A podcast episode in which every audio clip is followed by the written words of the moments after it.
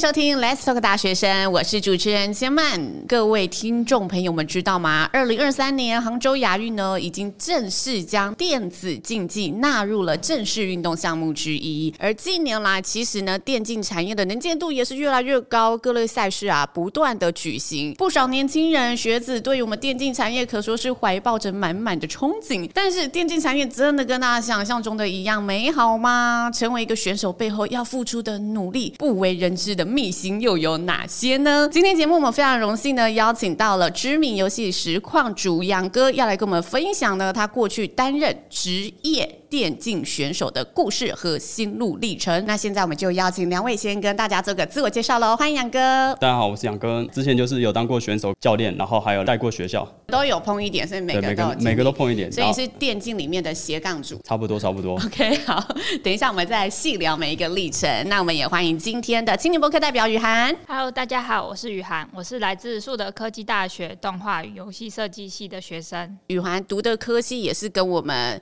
电竞可以说是沾得上边的内容。呃，有点算是，它比较偏电竞的后勤。等一下的整个内容呢，会有非常多的结构可以跟大家一层一层的聊起来。那杨哥之前是电竞选手，然后也曾经当过教练，也曾经服务于教育业，在内湖高工的电竞社里面当老师和教练。因为我们这一集职人开箱嘛，大家一定很好奇，身为一个电竞职人，一位电竞选手，这究竟一整天他的排程啊，以及他的练习时间生涯会是长什么样子的呢？人手的话，基本上就是中午才会起来了。他们的训练排程通常是中午，然后吃个饭，然后吃完之后就大概从一点左右就会约一个团练，打到大概可能三四点，然后检讨到大概五六点，然后之后再放放饭，大概七八点的时候跟其他队伍约团练，约到大概九点吧，在那个检讨，检讨到大概十点，然后十点过后呢，就是自由时间啊。通常自由时间就是自己练习，或者是就跟队友排。是产业默契，所以大家都上晚班，十二点之后才起来吗？可能大家比较不喜欢那么早起吧。所以就真的是行规默契，这一行的作息就是这样子。是这一行吗？不是人的本性吗？OK，所以电竞产业非常符合年轻人想要的。没错，如果是夜猫子就很适合去就对了。听说雨涵平常也有打游戏，对不对？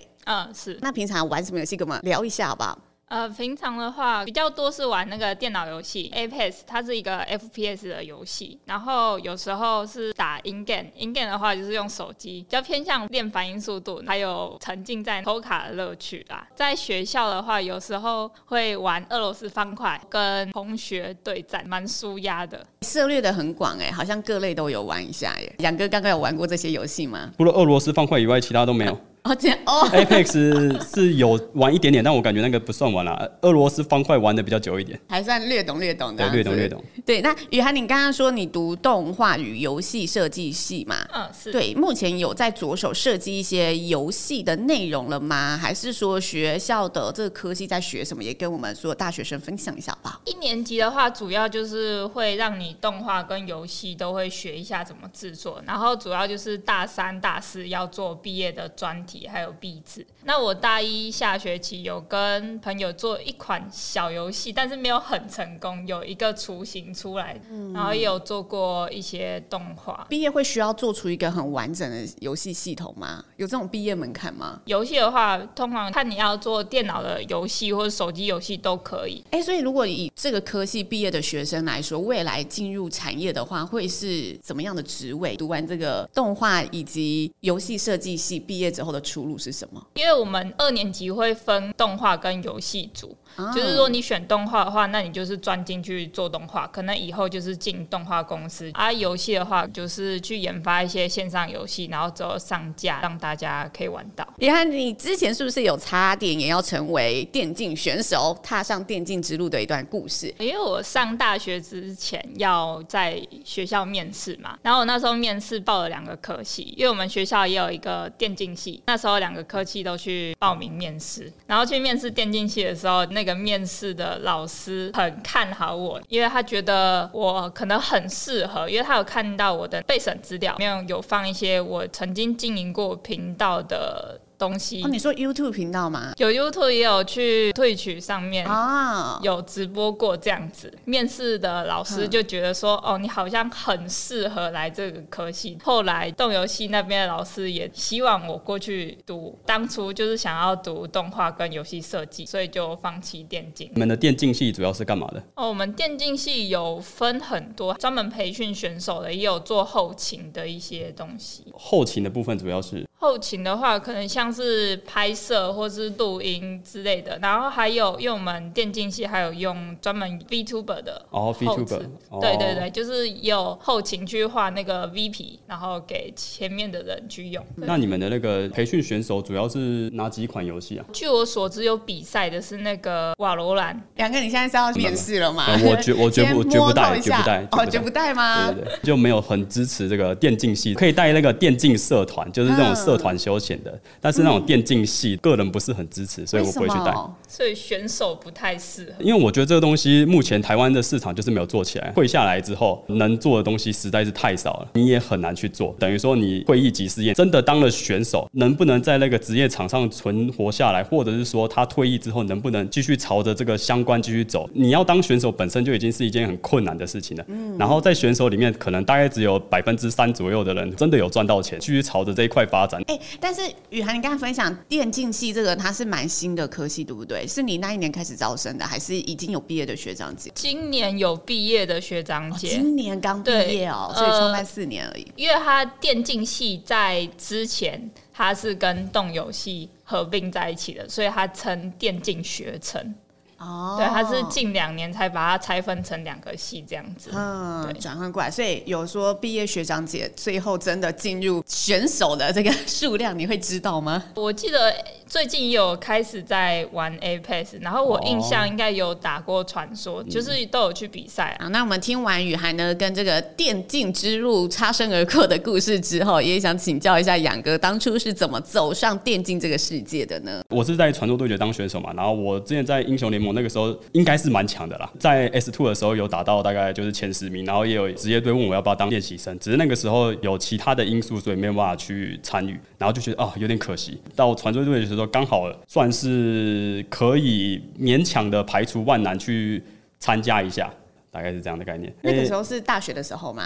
呃，对，大学还在学校读书。呃，那个时候就是算是休学吧，刚好经济压力很大，选手又没什么钱，当选手的时候还要队友借钱吃饭，过得蛮不宽裕的，的，对，蛮蛮拮据的。很拮据是指在练习的过程当中，其实是没有月薪的，只有比赛才有奖金这样子。哎、欸，要怎么讲呢？拮据是我个人的问题，因为我有其他。哦、对，我，我以为你说当拮据要过这一段生涯这样子。没有，我当选手是我最穷的时候，就是我。因为我那个时候当下做任何的其他事都可以赚的比选手高，只是那个时候就是放弃了其他的事情，然后来当选手。哦，那那个时候读书到选择确定要去当职业选手，这中间有经历过怎么样的考量啊？还是有什么不同的决议？对我来讲，读书这一块是比较好先放在一边的。我反而是有其他的家庭的压力，没有办法那么的果断说，我今天要当选手就当选手，没有办法完全是把我其他的家庭上面的一些责任然后去抛开。那你后来怎么做出这个决定的？那个时候还年少轻狂嘛，会有很多地方比较冲动。当时的形势啊，什么都很冲动，凭着一股冲劲，然后就试试看了。所以你那个时候先没有继续读书，因为你说回去补完，还是你是同时进行？听起来蛮难同时进行的，因为如果学生的上课时间跟选手练习时间，感觉是蛮冲突的啊。其实有一些学校是有办法让你去同时兼顾你的选手的身份跟你学校的课业。那我来兼不行嘛，所以我就先休学了。那休学之后，你对这个决定事后再想起来，如果说，哎、欸，现在有一样大学生啊，他觉得我好想加入电竞产业，我好想当一个职业选手，但我的课业怎么办？那样时候你会以自身经历怎么样分享？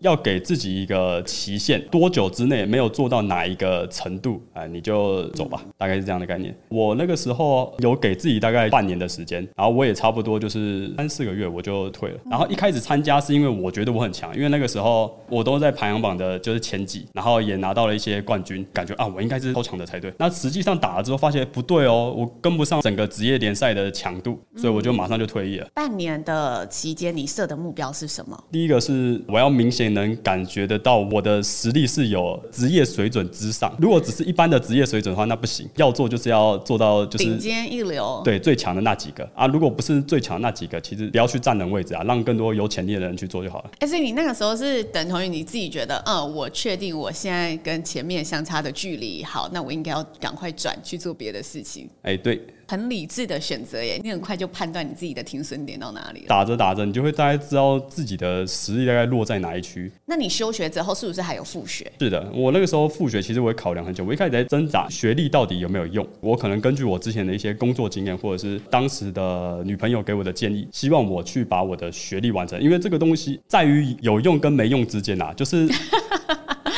它其实就像一张保险，平常的时候用不到，但是你可能今天真的你人生发生的大事，像我可能是做电竞这一行，可能哪一天哎呦，整个就是过气掉了，什么流量、什么东西都通通做不起来了，那我势必要从职业登出嘛。发生这种大事件之后，你今天想要去找什么工作，基本上还是会看你的学历。学历无用论，我觉得只存在于那种极端的例子啊啊，为了日后有一点点保障，所以我还是去把我的学历完成了。那你正式回去读书之后，如果说哎有人。想要休学啊，跟硬着头皮同时兼顾，你会比较建议他是怎么样走的？要先看看现在的年纪，我觉得高中跟大学还是有差的。Oh. 就是你今天高中的话，我会建议你还是先以学业为主，考一间可能还不错的大学。电竞这条路真的是太难走了，死在道路上的人真的太多了。为了让你日后有个退路啊，我还是会建议你先去把你的高中课业尽量兼顾了。内功有一个学生，他现在是 BRO，就是一个职业战队的中路，因为他当时还在高中的时候，他就拿到了校园赛的冠军，当时就有职业队伍去找他嘛，他当时就有。问我一些想法，说应不应该呃，可能休学或干嘛，然后直接去当选手、当练习生。我就是直接建议他说，还是先把他的学业先完成，然后再去做。然后他后来也是在大学的时候才去当选手。如果总体而言呢、啊，就你对这个市场还有产业的了解，学历对电竞选手到底算不算是一个重要的事情？学历对电竞选手肯定是不太重要啊，但是对自己未来的人生发展可能会是一个需要平衡考量的地方。对对对对对。OK，那在成为一位电竞选手的话，你觉得哎，这个人身上需要具备怎么样的人格特质啊？还是说，如果你想走上这条路，你事前需要做怎么样的准备，让自己有一些什么样的技能，未来这条路可能会比较有机会？够强都有机会了，但是这个够强是要真的很强，就是常驻伺服器的高端。然后其实很多教练要么从校园赛或者从城市赛里面选，要么就是高端上面突出的玩家。你如果真的想要成为选手的话，最简单的方法就是去打比赛，让大家可以看得到你的能力。哎，但是电竞选手能力可以平常怎么样子训练啊？玩游戏有没有哪一些更快速的方法啊？还是真的有一些哎小诀窍可以让大家去摸索的？我觉得事后检讨比实际打重要很多。实际打你可能就是放空脑袋在打，然后纯练一些习惯跟操作，但是你可能会有一些盲点，很多东西你要事后检讨，你才会知道说，原来我这个时候做什么事情其实是更好的选择。刚刚有提到选手的职还是非常短暂的，为什么一定会是年轻人才可以继续留在这个市场里面？其实我觉得啦，就是很多人会说什么老了过了一个年纪，然后不适合当选手，是因为你跟不上选手。其实不全然，我觉得。比较多的是家庭责任跟社会责任这一块，而不是说你跟不上选手。那种老的选手打起来还是挺溜的，因为你随着年纪的增长，有可能要组织家庭，不同的人生阶段需要去背起需要的责任，哎，比较没有办法那么的全心的投入在选手这一块，所以这才是导致说年纪一到，哎，大部分人都退休。那为什么你退役之后会选择继续转战，然后在这个领域里面当游戏实况组啊，然后当教练？钱给的不错吧？实际生活考量就对了。对啊，实际生活考量，加上我对这一块有兴趣，然后又刚好可以在这一块稍微赚点钱，所以就这样顺顺顺顺走下来。综合所有啦，包括你在电竞选手的路上啊，还有教练的路上啊，以及呃游戏实况组的路上，你觉得入行至今遇到最大的挑战是什么呢？长期经营就是要稳定上片，这种事情对我来说比较困难。我希望我发出去的攻略是很有内涵，然后是个精致的，是有料的东西。等于你每一支你都要求含金量要很高，然后不能是太水的，所以你没有要放过自己的意思。一开始我身边的人一直叫我说我不要那么的坚持，但是我还是老毛病又来了，就是我一直没有办法很放开的出一些太日常的东西，我还是会很想要做跟攻略更有关系的。身为一个游戏实况主，其实也算是公众人物的一种嘛，会不会在网络上有人哎给你一些批评指教？你觉得对这些质疑的风声，你通常是怎么看待的？黑粉也是粉啊。我觉得你，你会跟黑粉玩吗？你要看他留的内容有不有趣，你有没有办法回的？哎，不错。你没有办法在他的酸言酸语之下还可以回得很好，那你就干脆别回了。你有知名度，基本上啦，一定会有黑粉，不管是嫉妒你的好了，或者是讨厌你的，青菜萝卜各有喜好嘛，你不可能每个人都喜欢。你要做到每个人都喜欢，那你这个人就很难做得有趣。对，所以还是要坚持，知道自己在做什么啦。对啊，差不多这样吧。问一题价值观题，因为很多人会觉得哦，电竞选手就是一个兴趣而已呀、啊。到底兴趣可不可以当饭吃呢？以及如果这个可以当饭吃，那他需要付出的代价又是什么呢？以我个人而言，我的兴趣就是分析、跟创新、跟开发。嗯、这个东西能不能当饭吃，就完全要看你之后要做什么相关的事。我也是尽量去做我有兴趣的事情。如果真的要赚钱，其实我不会做这一行。我现在做的就是我喜欢做的。所以我在做，我觉得可能我运气比较好吧，我有做起来，通常也没那么容易做起来了。你可能还是要保留你的专业专长，不要有后顾之忧，然后你再去慢慢的去开发你的兴趣。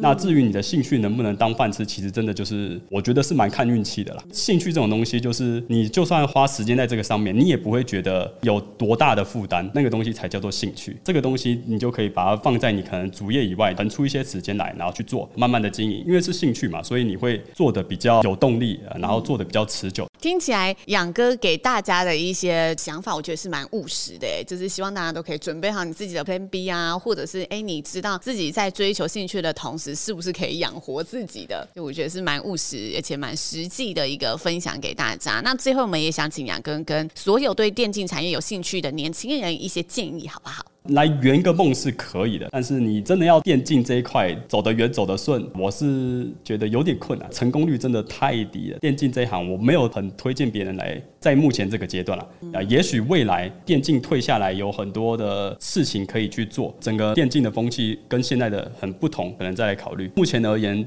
电竞这一块就是还是僧多饭少嘛，就饿死的人还是居多啊。那杨哥，你刚刚说你当教练的时候都会直接告诉学生说：“哎、欸，这个产业不要来，啊这里不要碰。”那他们不会很纳闷、很困惑，怎么一个老师明明就是要带领我进去我喜欢的世界，却变成这个样子，都叫我不要碰呢？我先问一下正式学生的雨涵，如果听到一个老师对你这么说，你保持着满满的热血，结果他说：“哎、这个产业真的不要进来。”你会怎么想？如果我是非常有热情的话，我还是会想要再继续尝试一下。哦，打不死的蟑螂。对，但是如果尝试一阵子，再发现哦自己好像真的不太适合，那我就会干脆放弃。哦，那教练呢？这样子对学生讲，学生给你的反应也是这样吗？他们也是一群打不死的蟑螂。我带的那一群反而就还好，我通常会跟他们讲说啊，你们谁谁谁看起来比较 比较有搞头啊，其对啊，就大概这样。他们应该也心知肚明吧？所以他们就真的会褪色吗？当然不会退社啊，就是也 我们社团就是休闲性质嘛，没有实力也可以来玩就对了。社团是有要求一些排位，其实也还好啦，就是因为我们本来就是偏休闲啊，只是刚好后来变成一个校队。哦，所以社团严格也出来了。但刚刚有提到啦，如果说政府呢有任何补助的话，还是可以积极的去参与，然后让大家可以有更多的资源可以享用。所以如果呢你是对电竞产业有兴趣的年轻朋友，我们新竹县政府教育局今年十月份也即将举办二零二三年新竹县全国电竞大赛喽。目前的赛事呢正在报名的阶段，也欢迎呢有兴趣的年轻朋友们都可以来报名参加，一起呢来征服电竞的殿堂。同时，刚刚杨哥其实也提到，最好的方法就是透过比赛让大家看到你的实力嘛。所以有赛事的话，就可以多多的一起来关注，一起呢来试试看，从兴趣开始去摸索，也是非常棒的一个活动，提供给大家。相关的报名资讯呢，在我们新竹县政府教育局青年事务科的 FB 粉丝专业都可以查看哦。那今天就非常谢谢我们两位的分享，相信呢听众朋友对于电竞选手啊以及游戏实况主这个职业一定有更深的了解。对杨哥提供这些听起来现实有点残酷，但是。一定也是非常有帮助的，这些资讯都有所的感触。那未来呢，想要进入电竞产业的同学们，记得都先将以上的内容来笔记起来，包括我们的活动一定要参加喽。那今天非常谢谢杨哥和雨涵对我们带来的分享，Let's Go 大学生，我们下次见喽，拜拜，拜拜。